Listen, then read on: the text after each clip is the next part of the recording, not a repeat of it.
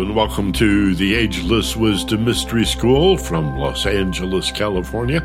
This is Michael Benner, your host, and happy to be with you, though it has been some time. And I miss it. I apologize, but I've been obsessed with the book. I say that every week, and uh, it's true. I have a whole new, a whole new respect for anyone who has ever written a book, especially anyone who chose to do it well. What an ordeal. Anyway, it's called Fearless Intelligence. It'll be out in 2015. I'm looking at a couple of different publishers, though I may actually self publish. It's all sort of negotiable and it's exciting. There are so many wonderful self publishing options or virtual publishing options, and so many books are going out through online purchases like Amazon anyway. I mean, is there a bookstore in your neighborhood? So the whole game is changing, just like the music and record industry. Well, CD industry. I'm dating myself. So, Fearless Intelligence, watch for it. We'll let you know. And I'm sure it'll be out early in 2015. In the meantime, let's get busy with part number two of our six part series, Feeling Like Yourself, the FLY program. Last time I did this program was in the spring of 2012, and here we are, almost November now of 2014. So I thought it'd be a good time to uh, to repeat the program. Our first program, the last one we did was Fly Number One. That was all about self love if you've not yet heard that, I'd suggest you listen to that first. It's not mandatory to understanding or benefiting from this program, but it does have its orders. So consider listening to Fly Number One, Self Love, before you move into this program. We'll do about 20 minutes podcast to the world free of charge, and then the second half of the program will be the premium audio. We'll continue for a total of about 40 minutes, and then add a program from our archive, another 50 minutes. So, in all, we'll have about an hour and a half for our premium subscribers. Now, the topic of the Second Fly program is healing childhood hurt. We say it's never too late to have a happy childhood. And besides being sort of uh, clever and provocative, it happens to be true. We can access the memory banks that are in your subconscious mind with deep relaxation and visualization in such a way that we actually rewire the brain. Now, the techniques that we're going to use today are really not that different from techniques I would use to deal with post traumatic stress disorder, for example. Somebody who comes back from combat in war, or somebody who has been assaulted criminally, uh, someone who's been in a serious life changing traffic accident, uh, someone who's suffered uh, grief and loss as a result of losing a partner or, or dear friend or, or child or parent. These traumas impact the mind in such a way that we really have to use deep relaxation, visualization, and affirmation to reprogram the incident. Now, this particular program is going to focus not on PTSD or any of the other examples that I named, but instead on the kind of childhood trauma that we all suffered from. Because as idyllic as your childhood may have been, it also contains times that can be very, very lonely and frightening, at the very least confusing, sometimes horrific and terrible. And those memories get locked in. They often are forgotten. They include false assumptions about ourselves that also can be forgotten. And yet, like a tape loop, playing silently in the background below the threshold of conscious awareness, they impact our lives in the present day. So much so that the majority of our feelings when we're hurt or frustrated or upset, in many cases, are feelings left over from childhood that we've forgotten about, where maybe 15 or 20% of the emotion you're expressing now is about something that's current.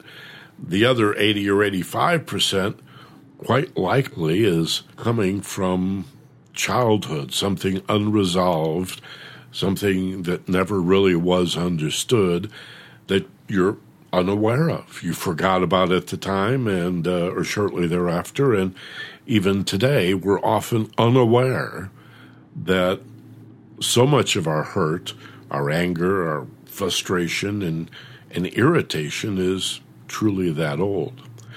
Consequently, when we heal childhood hurt, and we don't have to visit every single occasion when you were traumatized as a little boy or a little girl, if you do it six or eight times, the technique you're going to learn today, at least the premium audio people will learn today, if you do it six or eight times for a different incident each time, it'll set up a chain reaction, a cumulative effect that'll ripple through your memory banks and heal a great deal of that childhood trauma, even though it may be coming from scores or hundreds of different incidents when you were really traumatized, really hurt, really frightened, and made some false assumptions about yourself, like not being any good, uh, not being smart enough or pretty enough or good enough to please mom and dad. Depends on how critical your parents really were and how much of that criticism you picked up and applied to yourself. Self loathing and self criticism is about the only mm-hmm. thing that's worse than being criticized by other people.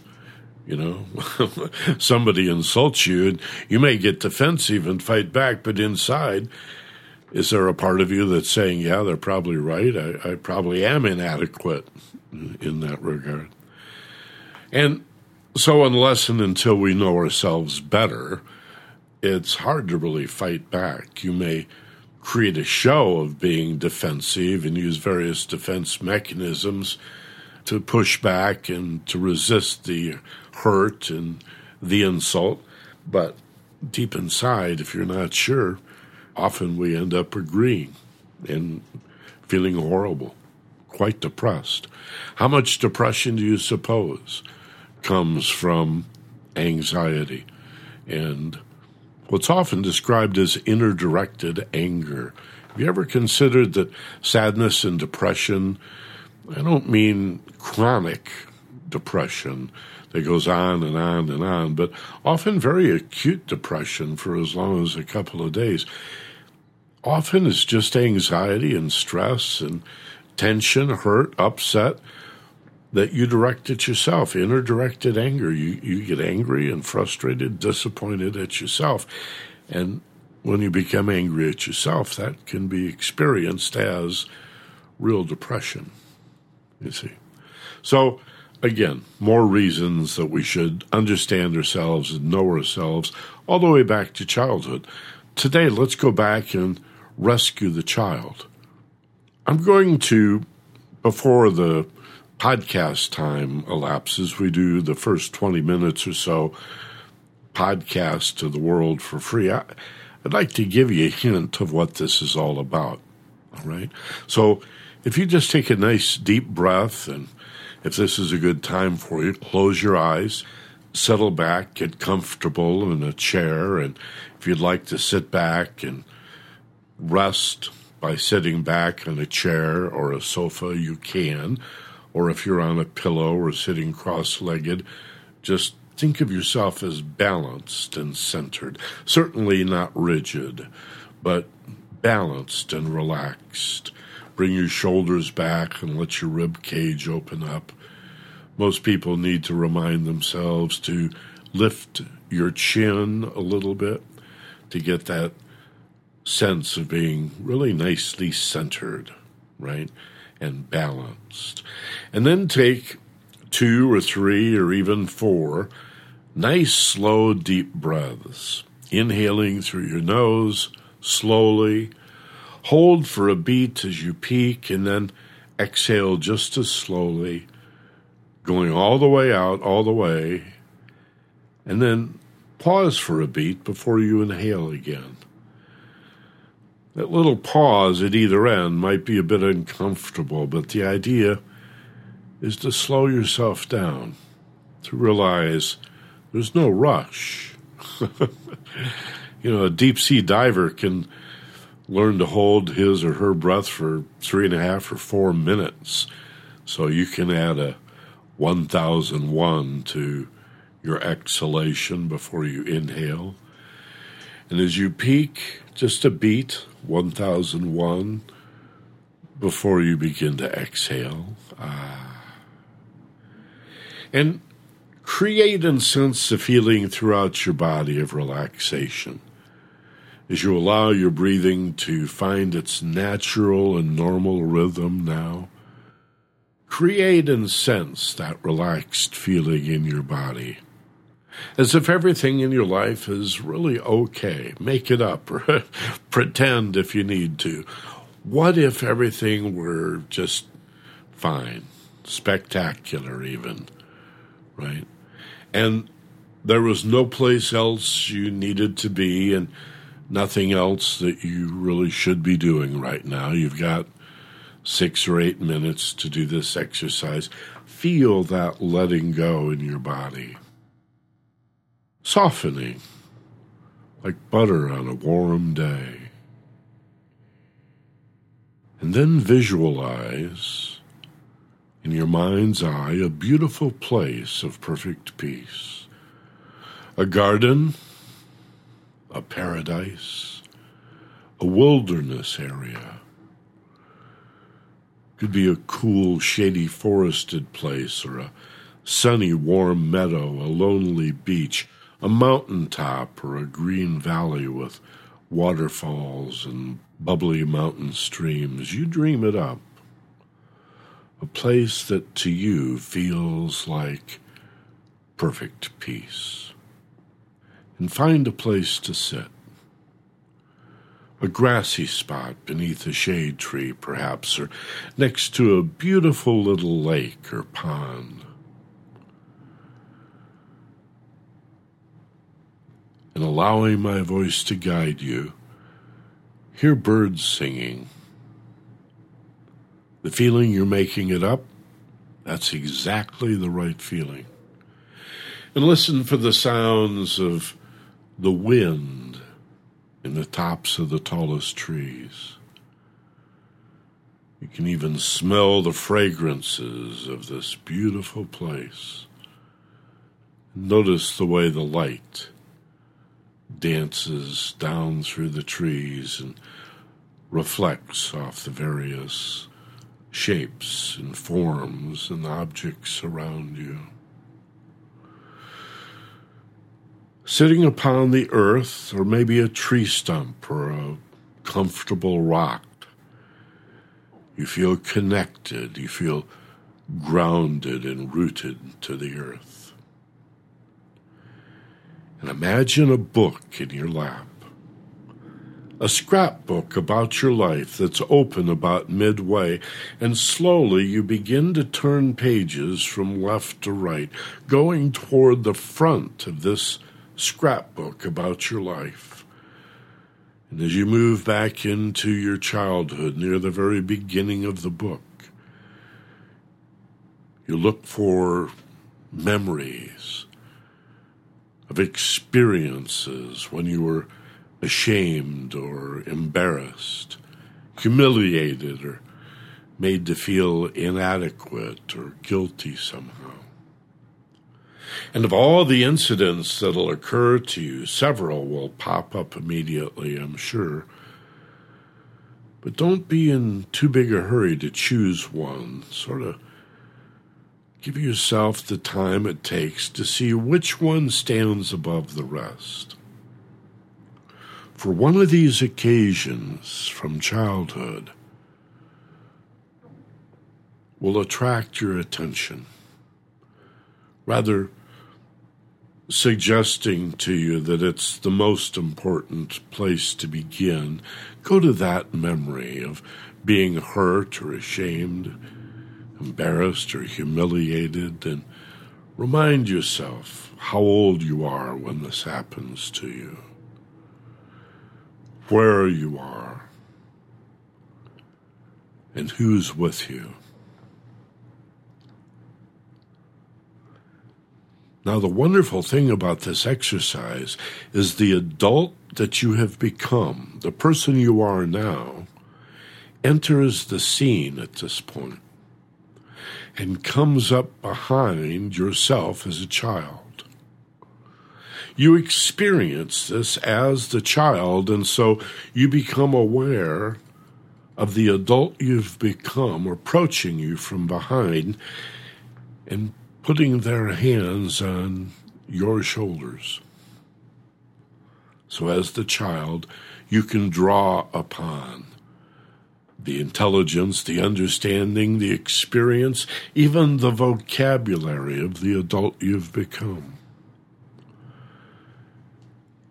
Secondly, imagine that you have a remote control in your hand and you press the pause button, pointing it at the individual or the group of people who were involved in hurting you, shaming you, or humiliating you.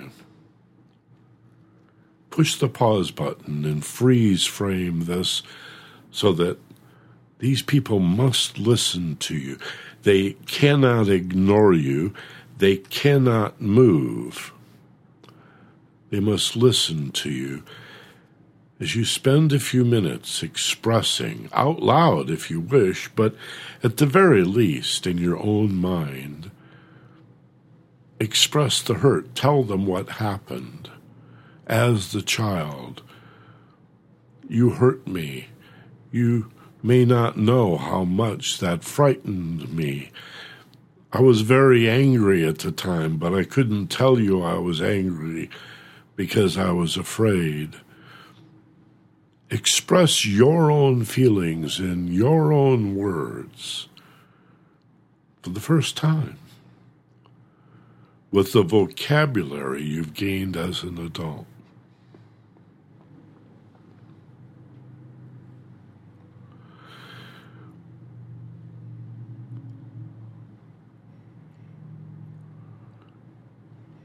And then I want you to tell them what they could have done differently and how they could have behaved differently. If it was a parent, for example, a better way to discipline you. What you would have done if the situation had been reversed, and how it could have been handled better.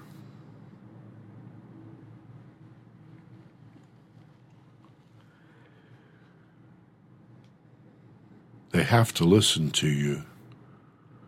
They must understand you because you pressed the pause button.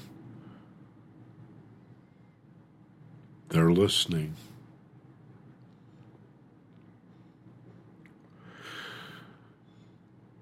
And then imagine the adult part of you steps out from behind you and you move your awareness from child to adult and you announce that you will forgive this person or this group. And forgiveness means letting go. And imagine plunging one or both hands right into your body and ripping out the hurt that you feel and throwing it on the ground in front of them. Repeatedly reach in like you're pulling food from the back of the refrigerator that you forgot about and has gone bad. Pull those toxins, pull that poison, pull that old, old hurt out of you and throw it on the ground at their feet as you say, I forgive you. I'm letting this go. I will not carry it another year, another month, not another hour am I going to carry this hurt. It's really not mine. I've been carrying it since childhood because as a child I didn't know any better. And I blamed myself when really I was just a child. I forgive you. And toss the remote control aside and take your child by the hand, the two of you, the adult you've become and the child who experienced the hurt. Take them by the hand and go back to your beautiful place of perfect peace. Next to the little stream or the pond, in the sunny meadow or cool forested place. Give them a hug, tell them you love them. Tell them you're proud to be the adult they've become. And tell them that you'll never abandon them and never leave them again. And as you hold them and hug them, bring them into your heart. Feel them urging. And tell yourself you're going to take a slow, deep breath and then open your eyes feeling fine, wide awake, alert, refreshed, and much better than before as you inhale. And exhaling now, open your eyes, wide awake, alert, rested, refreshed, better than before. That's it for the podcast, people. If you're a premium listener, stay tuned.